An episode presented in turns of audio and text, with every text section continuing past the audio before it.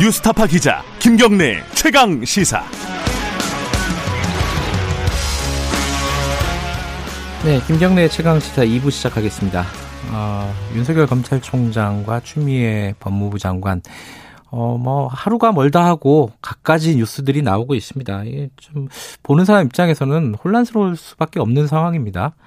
어, 더군다나 현안들도 많이 걸려 있어요. 지금 검찰이 원전 관련된 수사를 시작을 해버렸고, 어, 그리고 뭐, 저, 윤석열 총장 가족과 관련된 수사도 지금 궤도에 올라가 버렸습니다. 이게 어디까지 진행이 될지 어, 머리가 아픕니다. 자, 오늘은 열린민주당 최강욱 대표와 함께 이 얘기 좀 나눠보겠습니다. 최강욱 대표님 안녕하세요. 예, 안녕하세요. 오랜만이시네요. 예, 오랜만이십니다. 이게 제가 말씀드렸지만 좀 와, 이 혼란스러워요. 어떻게 보면 좀 지겹다 이렇게 생각하시는 분들도 꽤 있을 겁니다. 아마 어, 보시는 분들 중에 자 추미애 장관하고 그 윤석열 총장하고 계속 서로 간에 사실상 어, 서로를 겨냥한 말들 계속 쏟아내는 상황. 이거는 보시기에 어떻게 보고 계세요? 최정 대표께서는?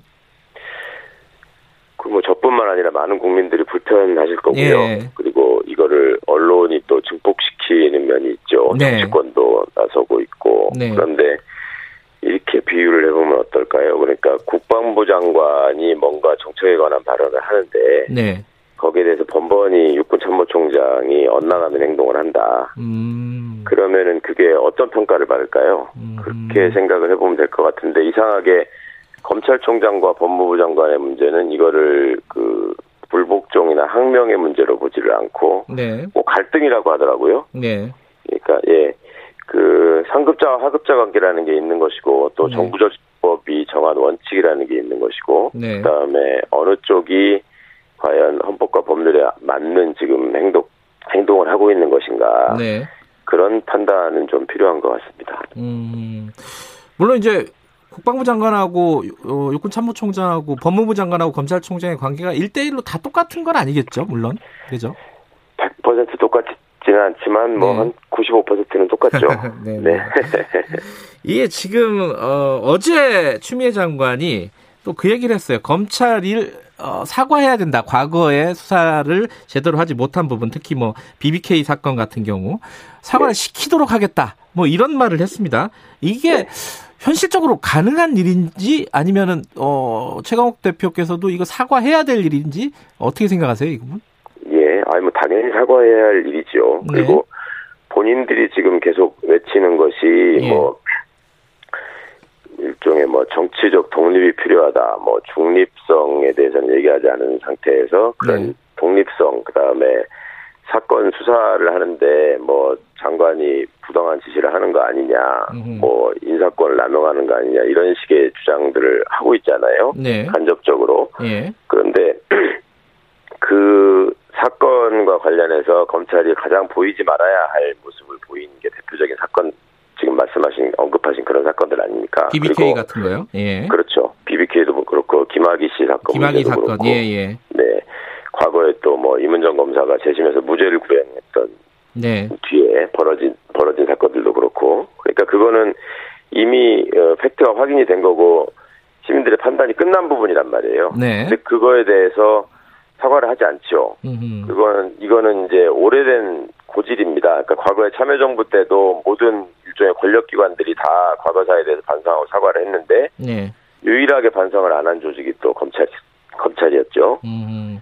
그러니까 그것을 어 국민 한테 위임받은 권한으로 이제 민주적 통제를 행사하는 곳이 행정각부의 장관들인데 네. 장관으로서 할 수 있는 얘기라고 생각하고 또 했어야 될 일이라고 생각합니다. 어, 근데 윤석열 총장은 계속해서 그 살아있는 권력을 수사하는 것이 진정한, 진짜 검찰 개혁이다. 이렇게 얘기를 하고 있습니다. 네. 어, 그러니까 수사로 보여주겠다. 이런 뜻인 것 같기도 하고, 이 말을 네. 어떻게 해석하세요? 지극히 정치적인 발언이라고 생각을 합니다. 정치적이다? 좀, 예. 네. 그러니까 그간에 어, 내세웠던 명분이라는 게 살아있는 권력에 대해서 수사하니까 네. 지금 뭐 검찰을 옥죄는 거 아니냐라는 식의 그 반응을 보였죠. 네. 그리고 그것을 어, 홍보해주는 언론들이 또 상당히 있었고 예. 그런데 지금 상황에서 과연 어, 떤 수사에서 권력이 개입해서 그 수사를 망가뜨리거나 좌절시킨 적이 있었나요? 오히려 과잉 수사가 벌어지고 오도된 수사를 하고 있을 때, 어, 일방적으로 당하는 쪽에 있었던 게 일종의 뭐, 청와대 관련 사건들이나, 네. 그 다음에 기타의 소위 본인이 얘기하는 지금 살아있는 권력에 대한 수사라고 하는 것이, 네.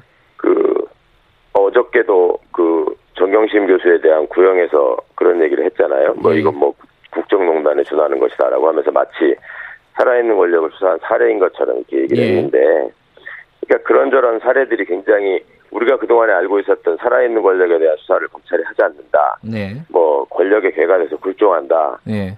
그런 상황들하고는 좀 많이 다르잖아요. 네. 근데 그거를 지금 굳이 언급한다고 하는 것은 그리고 그 언급을 한 장소가 제가 알기로 아마 대전을 방문했을 때 그런 얘기를 아, 한 거. 그렇죠. 예, 맞아요. 예. 같은데, 네. 그러고 나서 또 공교롭게 지금 그 원전 문제에 대한 수사를 느닷없이 또 시작을 했단 말입니다. 음. 그 이례적으로 대전에서 지금 한 거죠. 예. 그러니까 뭐 명분으로 된 거는 뭐 세종시의 정부기관이 있기 때문이다 뭐 이런 식의 예. 얘기를 했는데 그것도 참 경광부에 아닙니까? 언제 그런 경우를 보셨나요? 음.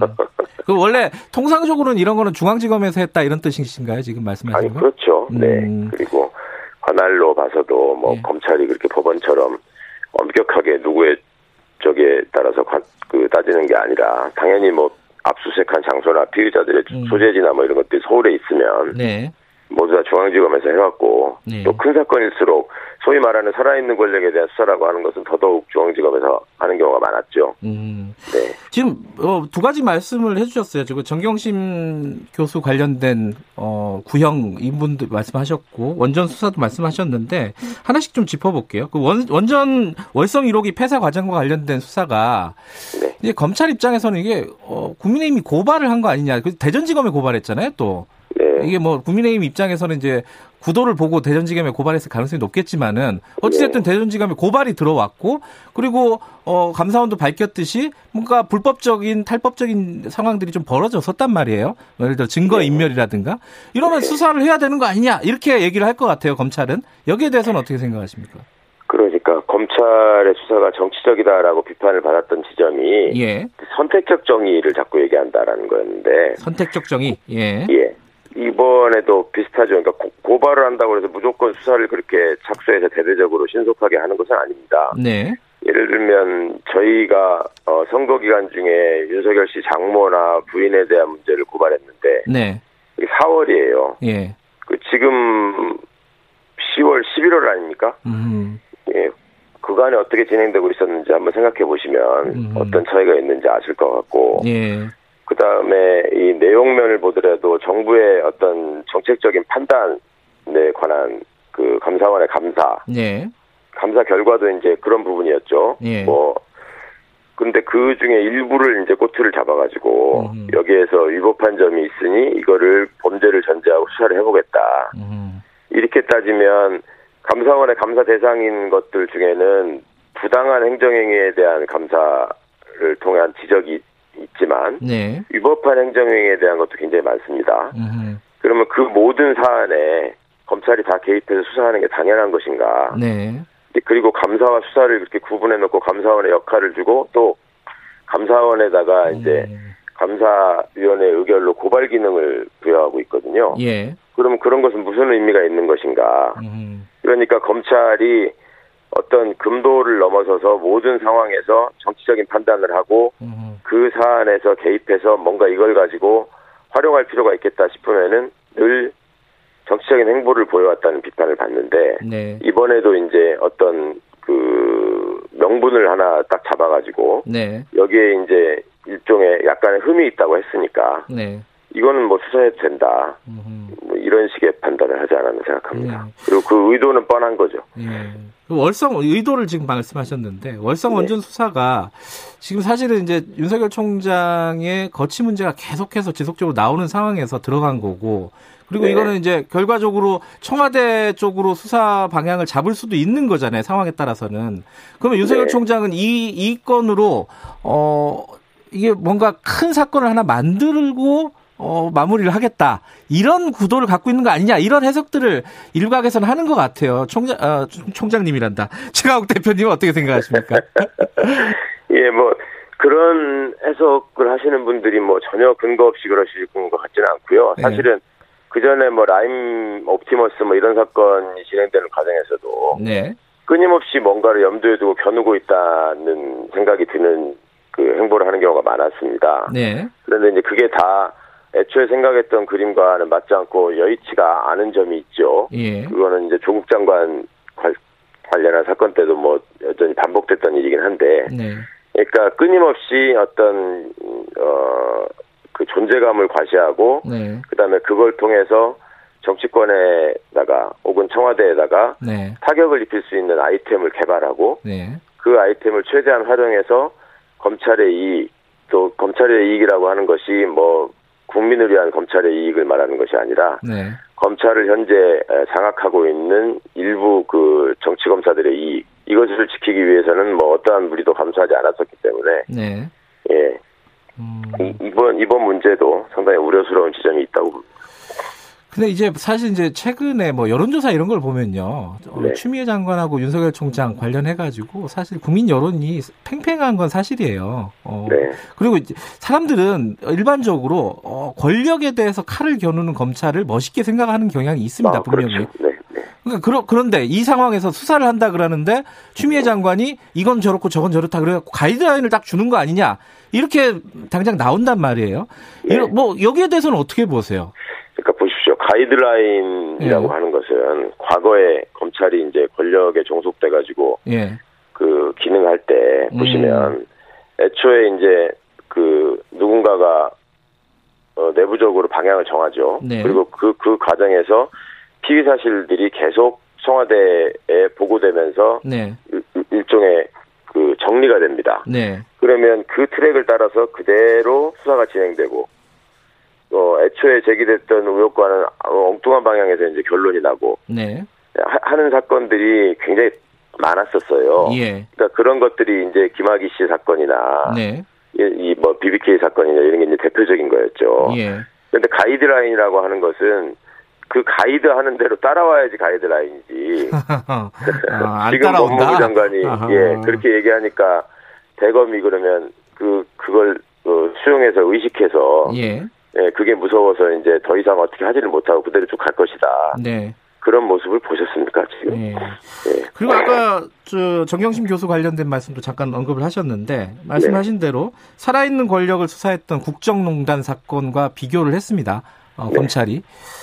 어, 그리고 징역 7년, 벌금 9억 원. 일단 뭐 형량 자체는 뭐 객관적으로 볼 때는 많아요. 어, 높은 형량인데 요 검찰의 구형 어떻게 보셨습니까?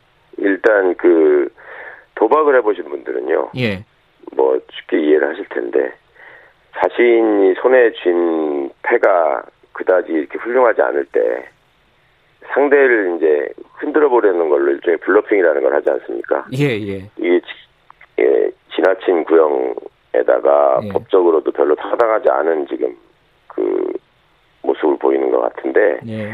일종의 그 불안감의 표현이라고 생각합니다. 불안감의 그러니까 표현. 예. 네, 처음에 사건을 시작할 때는 본인들의 입장에서 이제 그런 그림을 그리고 출발한 건 사실인 것 같습니다. 지금 보면 음. 이걸 어떻게든 과거 최순실 국정농단 사태와 비슷한 모델로 만들어서 네. 또그 모양과 일치시키면 네. 국민을 설득할 수 있을 것이다. 네. 국민적 이해를 구할 수 있을 것이고 본인들이 생각한 어떤 목표를 달성할 수 있을 것이다라고 기대했던 것 같은데요. 네. 지금 재판 과정에서 진행돼 재판 중에 드러난 사실들을 보면은 그렇게 정확히 일치하지는 않죠. 음. 그리고 오히려 펀드 문제나 이런 것들 사모펀드 문제를 굉장히 집중했었는데 네. 그거는 어, 엉뚱하게 짚었다라는 것이 이미 조범동 씨 재판에서 낱낱이 좀 밝혀진 면이 있고요. 네. 그렇다 보니까 이것을 어떻게든 그 본인들이 생각했던 프레임, 본인들이 생각했던 모델로 갖다 음. 맞춰야지만 음. 좀 처음에 불안감, 음, 처음에 느꼈던 어떤 그 자신감이 유지가 되지 않으니까 음. 네. 그런 이제 불안감을 해소하기 위해서 또 예. 국민들을 현혹하기 위해서 그런 식의 표현을 쓰지 않았을까. 네. 세상에 표창장이 국정농단이라고 생각하는 사람이 누가 있습니까? 이걸 뭐 재판 결과 어, 어, 법원의 판단을 좀 기다려 보고요.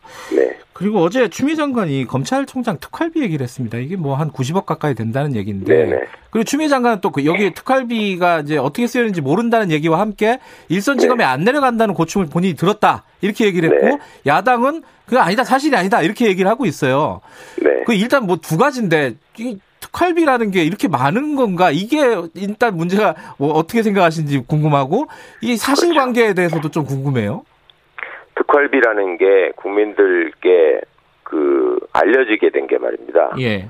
일반적으로는 그 국정원이 왜 그 특활비를 뒷돈으로 청와대 뒷돈으로 활용해 가지고 네. 갖다 바치다가 그 여러 가지 문제가 이렇게 이렇게 일어났잖아요. 이 국정농단 사건 때 나온 거죠 이게. 예. 그렇죠.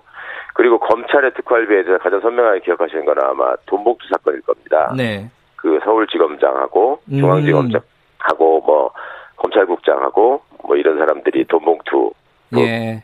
부, 그 부하 검사들에게 나눠줬던 맞아요. 거. 시끄러웠죠. 예. 네. 이제 그런 돈들이 그 특활비라고 하는 거는 은밀하게 진행되는 이제 수사 활동이나 정보 활동 같은 경우에 예. 그 비용을 어디다 쓰이는지 낱낱이 밝히고 하게 되면 예. 그 비밀성이 훼손될 수 있잖아요. 그렇죠. 그런 것 때문에 이제 불가피하게 그 변성되는 돈인데 그 돈이 사용되는 과정을 보면은 이게 증빙이 필요 없으니까 본인들의 편의에 따라서 음. 마구잡이로 그냥 이렇게 쓰여지는 경우를 네. 지금 우리가 앞서 말씀드린 예에서 본 거잖아요. 네.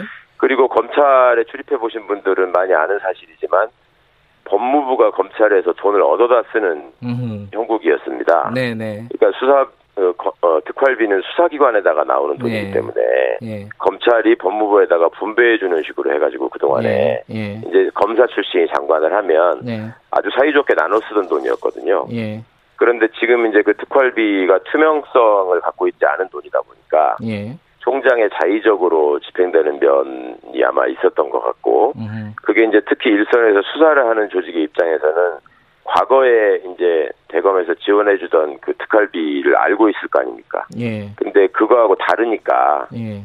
아마 장관께서 그런 부분들을 보고를 받으신 것 같고 그 지점을 지적한 거 아닌가 싶습니다. 요, 요 부분은 좀 그 사실관계 파악이라든가 앞으로 좀 정리가 네. 돼야 될 필요가 있는 것 같아요, 그죠? 예. 그렇죠. 그 음. 부분은 이제 뭐 국회에서도 들여다보겠다고 했으니까 예. 뭐 예산 심의 과정에서 어느 정도 정리는 될 것 같긴 한데 예. 하여튼 중앙지검이 수사를 제일 많이 하는 조직인데 그쪽이 특활비가 부족해가지고 뭐 어떻다 하는 얘기는 음. 참 여러 가지 내용을 포함하고 있는 것 같습니다. 예. 예. 어, 뭐 여쭤볼 얘기가 산더미 같은데 거의 마무리를 해야 되겠네요. 네. 어, 마무 마지막으로 그 윤석열 총장 대권 후보로 많이 거론되잖아요 요새 뭐 언론에서는 네. 뭐 삼강 구도니 네. 뭐 이런 얘기까지 나오는데 나올 것 같아요? 어떻게 보세요? 본인이 나오겠다고 한 거 아닌가요? 지난번에. 아, 나오겠다고 한 거라고 보셨어요? 어. 예, 저는 그렇게밖에 일으키질 않고, 어. 그리고 그 뒤에 보이는 행보를 봐도, 음. 이거는 전형적인 정치인의 행보지, 음. 공직자로서 취해야 할 그 도리는 아니라고 봅니다. 아, 예. 그리고 그런 것들을 염두에 두고 그동안에 쭉 준비를 한 거 아닌가 싶을 정도로 국감장에서 좀 오버하는 모습들을 봤고요. 음, 음. 그리고 그런 모습들이 국민 보시기에 전혀 바람직하지도 않고 또 헌법과 법률이 음. 검찰총장한테 기대하고 있는 역할도 아니다. 예. 그 점은 분명한 것 같습니다. 예, 뭐, 어, 열린민주당이 이제 더불어민주당과, 어, 이, 재보선거 때 연대를 하냐 마냐 이런 얘기들 많이 나오고 있는데 그 얘기는 복잡하니까 네. 나중에 여쭤보고 오늘은 최강욱 대표께서 서울시장에 나온다는 설에 대해서는 어떻게 생각하십니까? 어 그렇습니까? 저는 못 들어봤습니다. 아 그렇구나. 진짜 아, 처음 들어봅니다. 그 아 진짜 처음 들으세요? 아, 네네네. 아, 열린민주당에서도 후보 내 계획은 있으신 거죠? 저희도 당연히 공당이니만큼 재보궐 선거에 대한 입장을 이제 정리하고 준비해야 되고요. 네. 그것을 또 월요일 날 최고위원회에서 앞으로 준비하겠다고 말씀드린 바가 있습니다. 예, 알겠습니다. 오늘 여기까지 드릴게요. 고맙습니다. 네, 감사합니다. 최강욱 열린민주당 대표였습니다.